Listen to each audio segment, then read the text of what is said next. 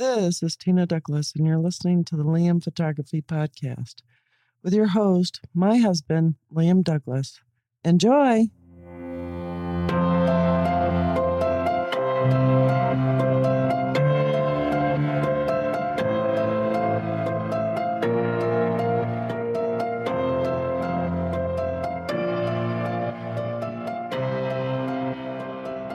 Canon settles. Seven Artisans Cap Lens 2. What is an intervalometer? And more. Greetings, everybody. You're listening to the Liam Photography Podcast. I'm your host, Liam Douglas, and this is episode 313. Today is Sunday, February 5th, 2023, and these are the latest news and rumor stories that caught my eye for this past week. Canon USA settles with employees affected by 2020 ransomware attack. Canon USA has agreed to settle claims regarding the data breach it suffered in August of 2022 and will pay affected employees cash for compromising their personal data. Canon USA has agreed to pay employees that were affected by the data breach up to $7,500 for monetary losses and $300 for out of pocket expenses in a deal that has been filed in federal court, Bloomberg Law reports. Nine named plaintiffs had filed a class action lawsuit against the camera company for what they described as failing to encrypt their personal information or take any other adequate measures to protect it. They also claimed that Canon did not provide notice of the breach to the affected employees fast enough. Canon was hit by a ransomware attack in August of 2020. A group called Maze claimed responsibility for the attack and was able to glean a wide range of internal information, including email, team collaboration software, the entirety of the Canon USA website data, and other internal applications. Maze claimed it had stolen a total of 10 terabytes of data from the attack. For a time after the attack, all of Canon USA's websites were down and returned to in, an internal server error. It wasn't until the following November that Canon publicly confirmed that a large amount of information had been stolen from its network and gave notice that the server that housed a significant amount of its employees' personal information, including their social security numbers, driver's license numbers, or other government issued identifications. The company also admitted that the attackers managed to take financial account numbers Canon used for direct deposit for employees, as well as any e signatures and dates of birth. The amount of time that the theft covered was extensive and took data from any employee that had been working at Canon starting in 2005 through the attack in 2020. It was never made clear if Canon ever paid the ransom. Last year, General Electric settled a class action lawsuit with its own employees over a data breach at Canon Business Process Services. While it's not clear if this is the same incident, the data that was stolen appears to be of a similar nature. Quote, one thing is clear the data breach could have been avoided through basic security measures, including manufacturer authentication or multi factor authentication and user security training, that lawsuit contended, which is similar to the language used by the Canon class action lawsuit. Resolving this lawsuit the way it did does not require Canon to admit any wrongdoing. When asked how many employees were affected and if it paid the ransom, Canon declined to comment. So, as you can see here, nobody is immune to ransomware attacks. And it's just odd to me, as somebody who's worked in IT for 32 years, as well as doing photography for that long, that a company as big as Canon wouldn't have proper security safeguards in place for their data. That's unfathomable. Shooting the landscape at 70 miles an hour. Landscape photography at 70 miles an hour, is it even possible? For years, the idea of landscape photography was put your camera on a tripod, frame very carefully, then wait for the light to be perfect before you shot. But what if you had to do everything in exactly the opposite way? Recently, I traveled from Chicago to Santa Fe. We had to drive 1,300 miles in four days, and that meant we would usually be going about 70 miles an hour. It seemed crazy to me to imagine I could take pictures along the way, but just for fun, I brought my camera along, and this is what happened next. We pulled out of Chicago on a gray afternoon, heading west. A few hours later, cruising on Interstate 72, I started pl- paying attention to the scenery passing by. Hmm, that's interesting. It was an industrial landscape with trucks, cars, and smokestacks, the ribbon of the road. All of it was sailing by at 70 miles an hour, and I was looking at it through the windshield, but nonetheless, I started wondering if there was a way to make pictures of it. My camera was at my feet. It always is when I'm on the road. So I picked it up and started looking. The first thing I saw was at the end of a long lens was going to be my workhorse. So I racked it out 70 mile uh, millimeter and started fishing. Now, let's take a minute here to talk about how impossible this would have been a few years ago. Let's begin with the limitations of film. The fastest color stock then was ASA 400. And even now, it doesn't get much faster than Portra 800. On the other hand, any modern digital camera will happily give you another stop or two. And that's important because I wanted to shoot with a shutter speed of between 1 2500th and 1 8000th of a second to freeze the moving scenery. I also wanted an iris of at least f8 to give me the depth of field that the 70 millimeter lens required. Then the camera needed great stabilization because a camera without it would mess up too many shots. If you ever want to know how much your car shakes as it goes down the road, put up a long lens, put your eye in the viewfinder, and try to hold a frame. Even with five axis stabilization and careful hand holding, I soon decided to frame a little loose to give myself a chance to perfect the composition after the fact. I figured that as long as the image uh, was crisp, I could define the edges later. And that leads to the last thing. I've never been so happy that my camera had a 45 megapixel sensor because I knew I'd be throwing away some of its resolution on every shot. So the good news was that I finally found a situation that would really test every aspect of a modern camera. And then I found out that shooting this way would really test me too. At 70 miles an hour, you're moving through space at about 102 feet per second 102.667 if you want to be a little more precise. A 70 millimeter lens only sees about 28 degrees horizontal, horizontally on a full frame body. That's an angle similar than this. So when you point the lens out the side window and the scene rushes by so fast that there's no way you can really see it, at least not the part of the scenery close to the lens. But that's what the 800th of a second shutter speed is all about. Remember, we are traveling at 102 feet per second with a shutter speed of 1 8000th. The car only moves forward at about an inch during the exposure. That's magic. Let me show you what I'm talking about. Here's a frame made looking out the side window as we rolled down the road doing about 70. You can see from the data the light has dropped a little because I was shooting in aperture mode and the camera dropped the shutter speed to 125 hundredth of a second. So let's look at what that did to the picture. The trees are tack sharp even at 125 hundredths because they are hundreds of feet away. The inch or two of forward motion is a tiny fraction of that. In the foreground, though, the field is only 20 or 25 feet from the camera. Here, the car's motion relative to the field becomes visible. Another thing you can see is that the focus is just a tad back from where it should be. Even at f8 depth of field, it is on the ragged edge. I might want to shoot at f11 and bring focus forward a tad next time. But even with the camera helping you, it's still not easy. You have to size up the scene long before you get to it, make decisions about where the best angle will be, uh, watch the scene coming into frame, and getting bigger every second. And oh, yes, try to guess when and where you can shoot to miss the fence posts or other foreground obstacles that keep trying to get in between you and your scene. It's a great dance, one that really sharpens your reflexes after a day or two. Here's a picture I chased for a mile or two. It began when I saw that contrail high in the sky and thought it would be great if there was nothing between it and the ground. So I asked my friend Dave to speed up to get to the place with only a low hill in the distance, then slow down to hold this changing frame in view as long as he could. I shot four or five pictures in 30 seconds, and only this one really came together. But I knew it was a keeper even as I was pressing the release. In that way, this is shooting landscapes like you might shoot concerts or sports. You have to go with your gut, trust the world will give you what you need, and act without an instant of hesitation. So, did this plan always work? No, of course not. I could easily spend an hour telling you about the pictures I didn't get, the ones where my camera was on the floor instead of in my hands, or when a car got in my way at the last second, or the times I decided too late that there was a picture hiding just up ahead. But we don't live for the pictures we didn't make, only the ones we did. So here are some landscape pictures made at 70 miles an hour.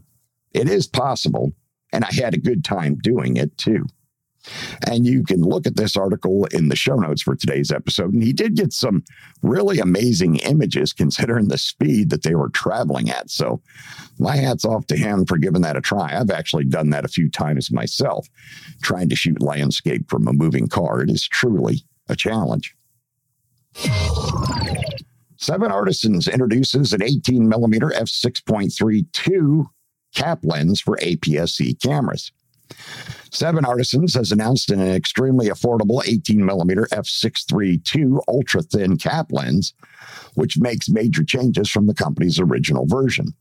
The 18 millimeter f6.3 Mark II cap lens is $59, super thin lens that the company says is designed to look like a body cap, but offers instead a wide angle lens. The slim nature of the optic makes it, in Seven Artisans' words, perfect for casual walk around shooting, since the wide angle focal, focal length suits street and documentary shooting applications. When mounted on a compatible APS C camera, the 18 millimeter lens has an equivalent focal length of 27 millimeters with a 76 degree angle of view. The lens has a close focusing distance of 0.3 meters, weighs 58 grams, and is not compatible with any filters. The first iteration of the 18 millimeter f6.3 cap lens looks quite different from this new upgraded version. While both lenses are a fixed aperture and feature no diaphragm blades, Seven Artisan's first cap lens was only available for the Canon EOS M mount and Micro Four Thirds neither of which are available for the new option, which works with Fujifilm X mount, Nikon Z, and Sony E mount. The upgraded 18mm f6.3 Mark II enhances the optical formula of the first, but doesn't use additional glass lenses to do so. The previous version used a six element and four group arrangement, while this new version changes that to six elements and five group design. What the two lenses do share in common is an all metal construction. The 18 millimeter f6.3 II ultra thin le- cap lens now has an adjustable 0 to uh, 0.3 meter to infinity focus distance and is advertised as thinner than a biscuit. Below are a few sample photos with the lens courtesy of Seven Artisans. And you can check those out in this article in the show notes, of course.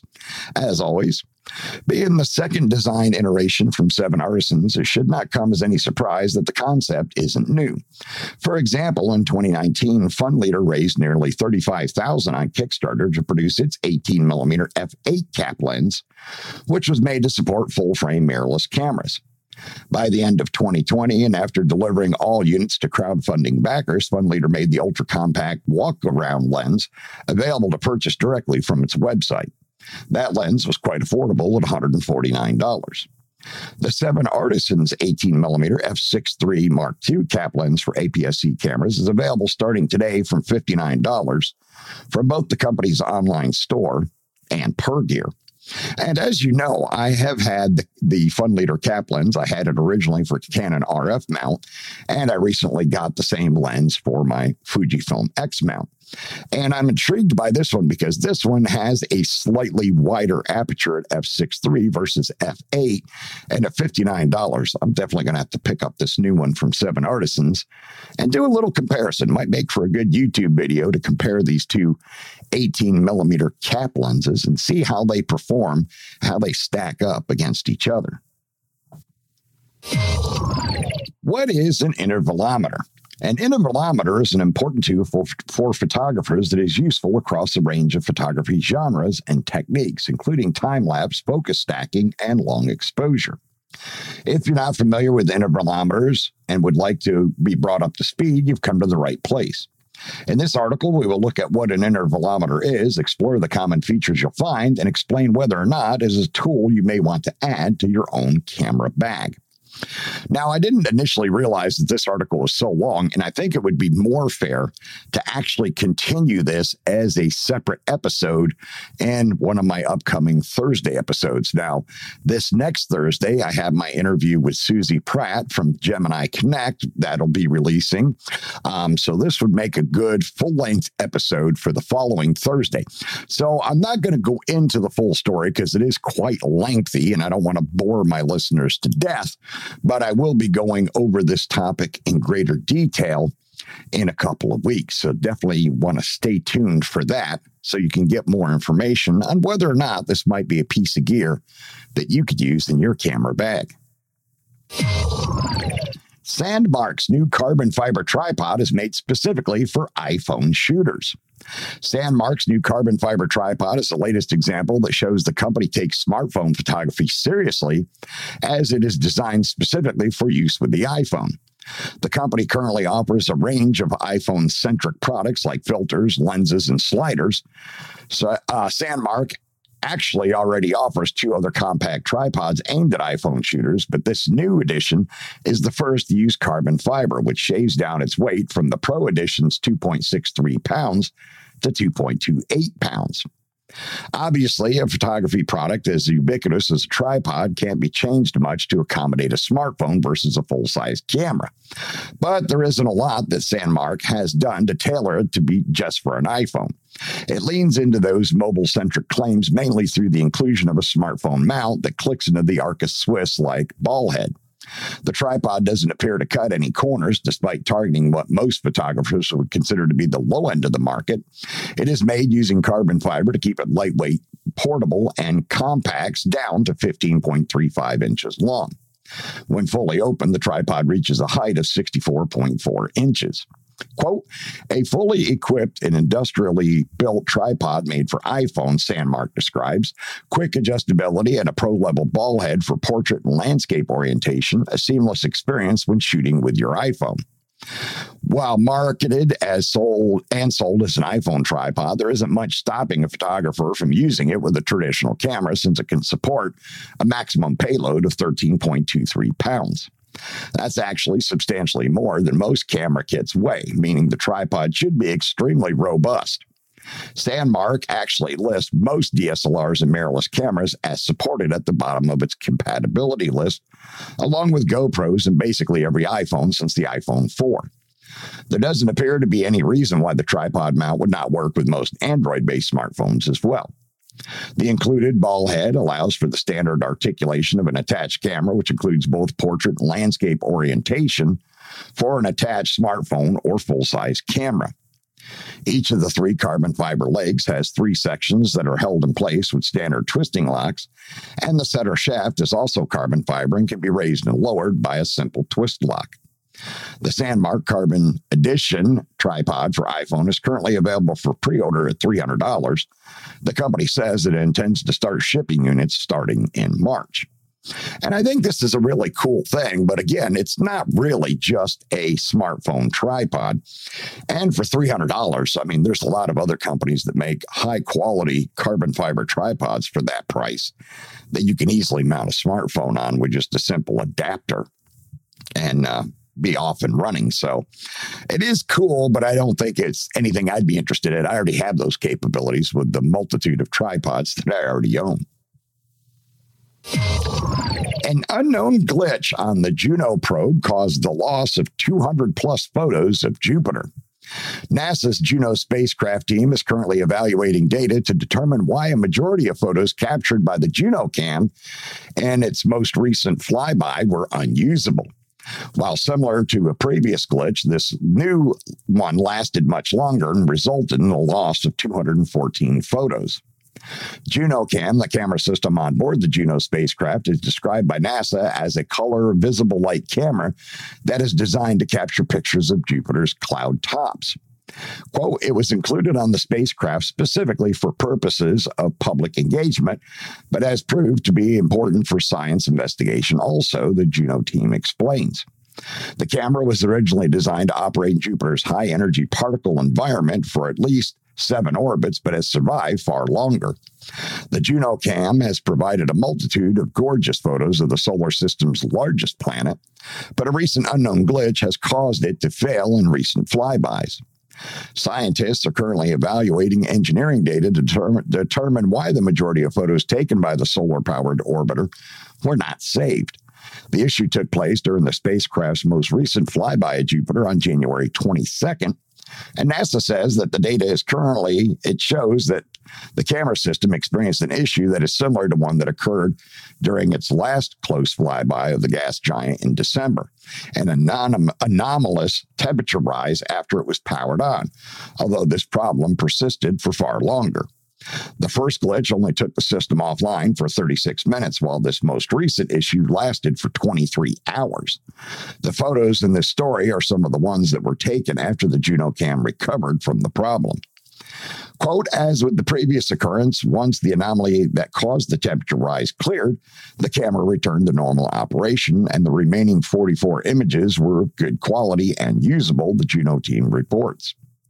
The team is currently evaluating the data and that they have determined the root cause of the issue as Juno is scheduled to make its next close flyby on March 1. The mission team hopes to have a mitigation strategy in place before then. The JunoCam will remain powered on for now, and the mission team says that to date, it continues to operate in its normal state. It is likely the mission team will provide an update as soon as they're able to. Now, that is interesting. And I'm assuming it must be because the camera is inside the orbiter, because I would think if it was an externally mounted camera, how in the world would it overheat in the cold vacuum of space? Interesting. But I hope they get it worked out because it definitely sucks to lose your opportunity to get good photographs of a planet when you have your orbiter flying by in a close orbit. I'm going to take a break right here and then I'll be right back. We hope you're enjoying this edition of the Liam Photography Podcast. The best way to support the show is to subscribe in Apple Podcasts, Google Podcasts, or anywhere else that you get your podcasts. If you want to leave comments or suggestions for future episodes, you can call or text the show at area code 470-294-8191.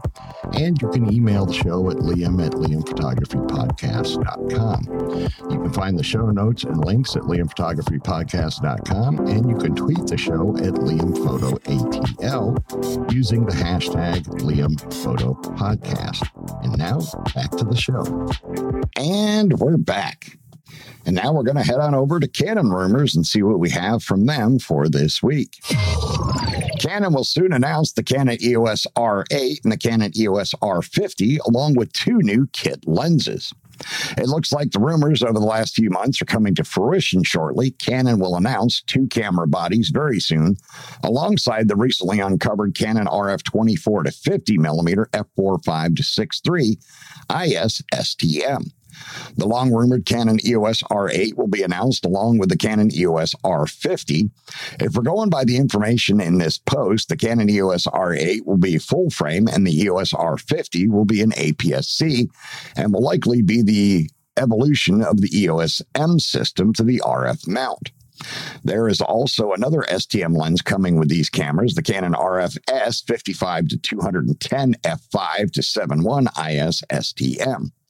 The Canon EOS R8 will be body only or kitted with the Canon RF 24 to 50 f4.5 to 6.3. Pricing will be $14.99 body only in the US and $16.99 with the body and the 24 to 50 millimeter IS STM lens, again in US dollars.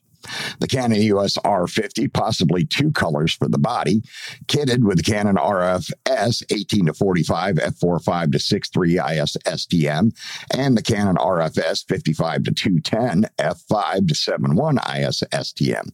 Pricing 679 for the body only in US dollars. Pricing is 1029 with both of the lenses and again that's in US dollars. The Canon RF 24 to 50 f4.5 to 6.3 ISSTM pricing will be 299 and the Canon RFS 55 to 210 f5 to 71 ISSTM pricing is unknown at present. So I guess we'll have to wait and see. Canon EOS R8 specifications. Digicam Info has posted specifications for the upcoming Canon EOS R8. We think we're going to see a few surprises in this camera body when it is announced alongside the R50 next week. The Canon EOS R8 specifications, this is rumored 24 megapixel full frame CMOS sensor, Digic 10 processor, dual pixel CMOS AF2, subject detection, aircraft, trains, cars, and animals, up to 40 frames per second, 4K 60p, 6K oversampling, Full HD at 180 frames per second, C-Log 3, in-body image stabilization is not installed, a vari-angle monitor, 3.5 millimeter microphone jack, streaming via USB C, new form factor, new vari-angle monitor. The weight is 461 grams with a kit lens of the RF 24 to 50, f4.5 to 6.3, ISSTM, overseas price, body 14.99, lens kit 16.99. So I guess we'll have to wait and see if these are announced this coming week. And now over to Nikon rumors. The latest Nikon savings, February of 2023. The current Nikon USA rebates, rebates can be found at Adorama, B&H Photo, Paul's Photo, and Service Photo. The new rebates now include also several Nikon binoculars, on 10% or on February 16th, Nikon Europe will introduce a new 10% discount on all lenses except for the following the Nikkor Z 400mm f2.8 TCVRS, the Nikkor Z 600mm f4 TCVRS, the Nikkor Z 800mm f6.3 VRS, the Nikkor Z 100 to 400 f4.5 to 5.6 VRS, and the Nikkor Z 58mm f095 S Noct. Here's the complete list of cameras and lenses that have been discounted this month. And I'm not going to read the whole list because it's quite long. But of course, you can find it in this article in the show notes and check it all out for yourself. Nikon will allow third party lenses only if they are complementary to the Nikkor lens lineup. I was told that Nikon will officially license third party autofocus lenses for Z mount only if they complement Nikon's current lens lineup rather than compete with the existing Nikkor Z lenses. You can already see that strategy with the current third party Z lenses from Tamron. The Nikon Z 28 to 75 millimeter lens by Tamron is not the same as the Nikkor, Nikkor 24 to 70 f2.8 or the 24 to 70 f4. The Tamron 70 to 300 f4.5 to 6.3 Di3 RXD lens for Nikon Z is also a unique focal length zoom in the lineup. This is not the case with manual focus lenses. Nikon can authorize the same focal lengths that are already existing Nikkor Z models.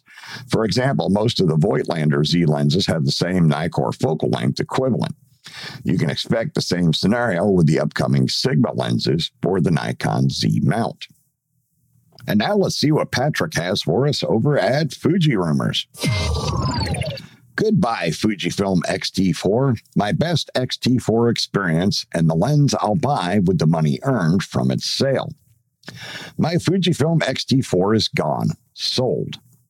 Unlike when I sold my X-T1, there won't be a huge emotional goodbye today. But that's not to say I didn't appreciate my X-T4. On the contrary, I have done lots of work, weddings included, and travel with it, taking lovely family images. At a certain moment, I even fell madly in love with with the selfie screen. It was 2020, and since February, I was in lockdown and teaching online. I filmed my lessons with my XE3, but when I finally received the XT4, it totally improved my workflow to be able to see myself during recording. But I also started to make more creative videos for my students, which they appreciated, as you can hear from their WhatsApp feedback I've shared in this article, direct video here. So I guess this could be called my best experience with the XT4. It simplified my teacher life during lockdown and also gave me a creative boost. And to be honest, there were several other occasions where the fully articulating screen turned out very handy, as I've described in an accompanying article. So, to be clear, it might not have been my all time favorite camera, but I appreciated it and had lots of fun with it.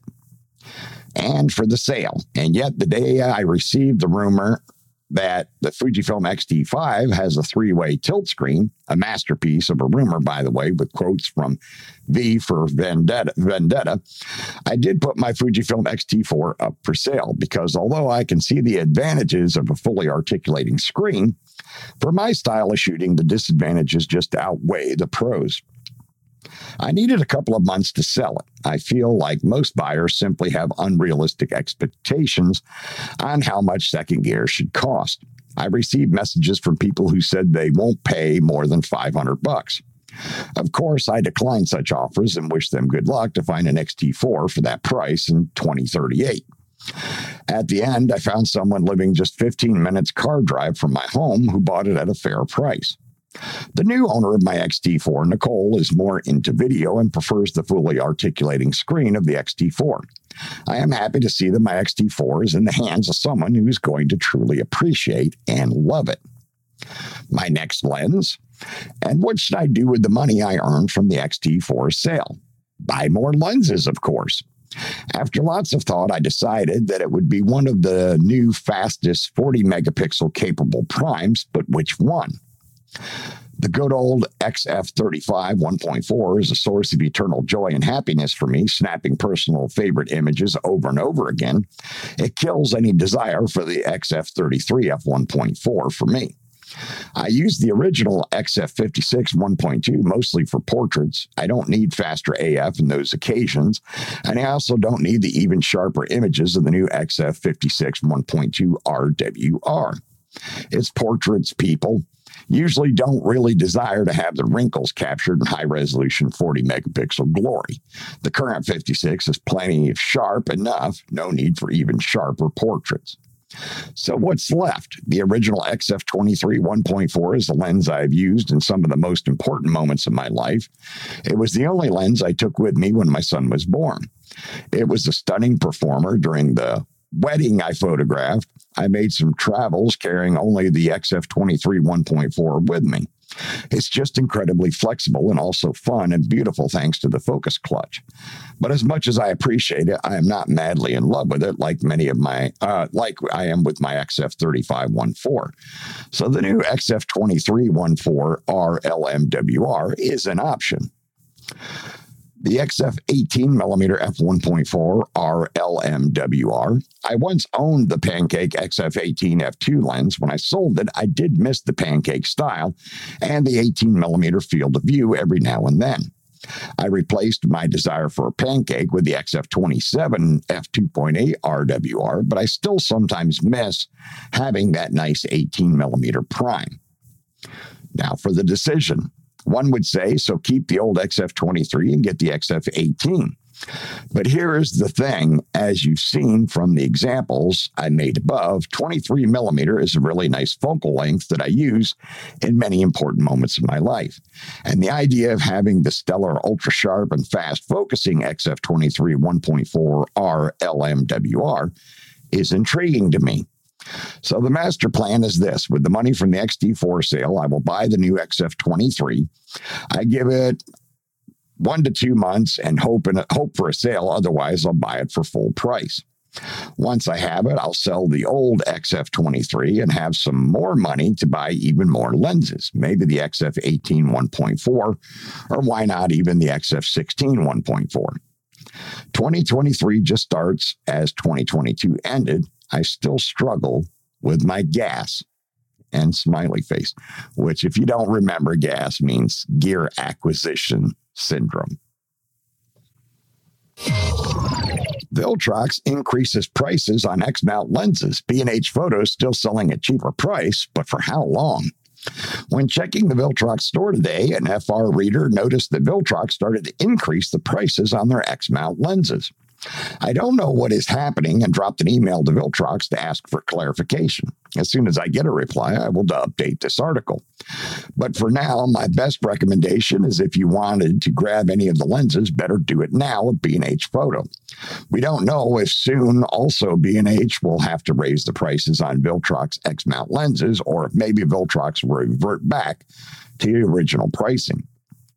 Here's the breakdown of the prices of Viltrox compared to B&H Photo at the time of this post. The Viltrox 75 millimeter f1.2, 549 at B&H Photo versus 669 at Viltrox. The Viltrox 13 millimeter f1.4, 459 at B&H Photo and 559 at Viltrox. The Viltrox 23 millimeter f1.4, 299 at B&H Photo versus 401 at Viltrox. The Viltrox 23 millimeter f1.4, 279 at B&H Photo versus 340 at Viltrox. The Viltrox 56 millimeter f1.4, 299 at B&H Photo versus 401 at Viltrox, and the Viltrox 85 millimeter f1.8, 399 at B&H Photo, and 399 at the Viltrox store. So I guess we'll have to wait and see if they're going to go up everywhere in price or if it's some temporary price hike just on their website. It is interesting though. And now over to Sony Alpha rumors. It's official. Sony registered a new camera coming soon.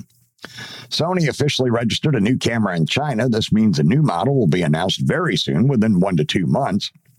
I told you today that Sony will announce a new 50 millimeter GM lens on February 21st and another product in March, so I guess this confirms it. The Sony WW198387 has Wi Fi 2.4 gigahertz and Bluetooth. Sony Electronics Wuxi Company Ltd. registration date is February 3rd of 2023. And other than that, there isn't a whole lot of other information on what it could potentially be. So I guess we'll just have to wait and see what comes down the pike. Rumor new Sony 50 millimeter f1.4 GM will be announced on February 21st, and one more announcement coming in March. I finally got a date. Sony will have a new product announcement event on February 21st. What to expect? The new 50 millimeter f1.4 GM, size similar to the 35 1.4. Very likely no other new lenses or cameras. Now, I hear your disappointment, but it's my duty is to cheer you up now. The same source also said a more major announcement will follow soon after in March, and this should be definitely something way more interesting for your readers. As soon as I can, I will post exact info about the March event, even uh, event on SAR and on my YouTube channel.